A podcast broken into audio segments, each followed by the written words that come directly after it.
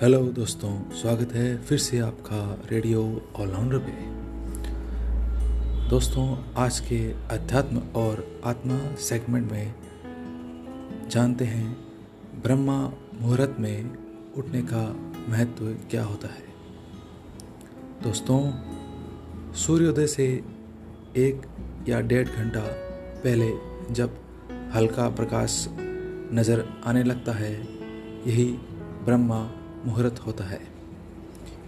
यही समय हमारे भीतर सकारात्मकता, आशा, आनंद व अच्छे स्वास्थ्य का सृजन करता है।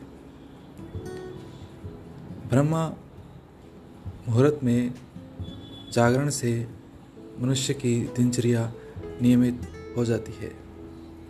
यही समय व्यायाम, स्नान जब स्मरण के लिए सबसे उचित होता है। इस समय से जागरण से मनुष्य की मानसिक, शारीरिक व आध्यात्मिक शक्ति का विकास होता है।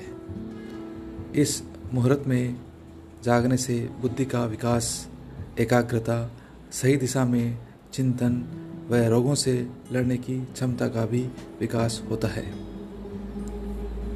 ब्रह्मा मुहूर्त के समय ऑक्सीजन की मात्रा सबसे अधिकतम स्तर पर होती है और प्रदूषण की मात्रा सबसे कम स्तर पर होती है।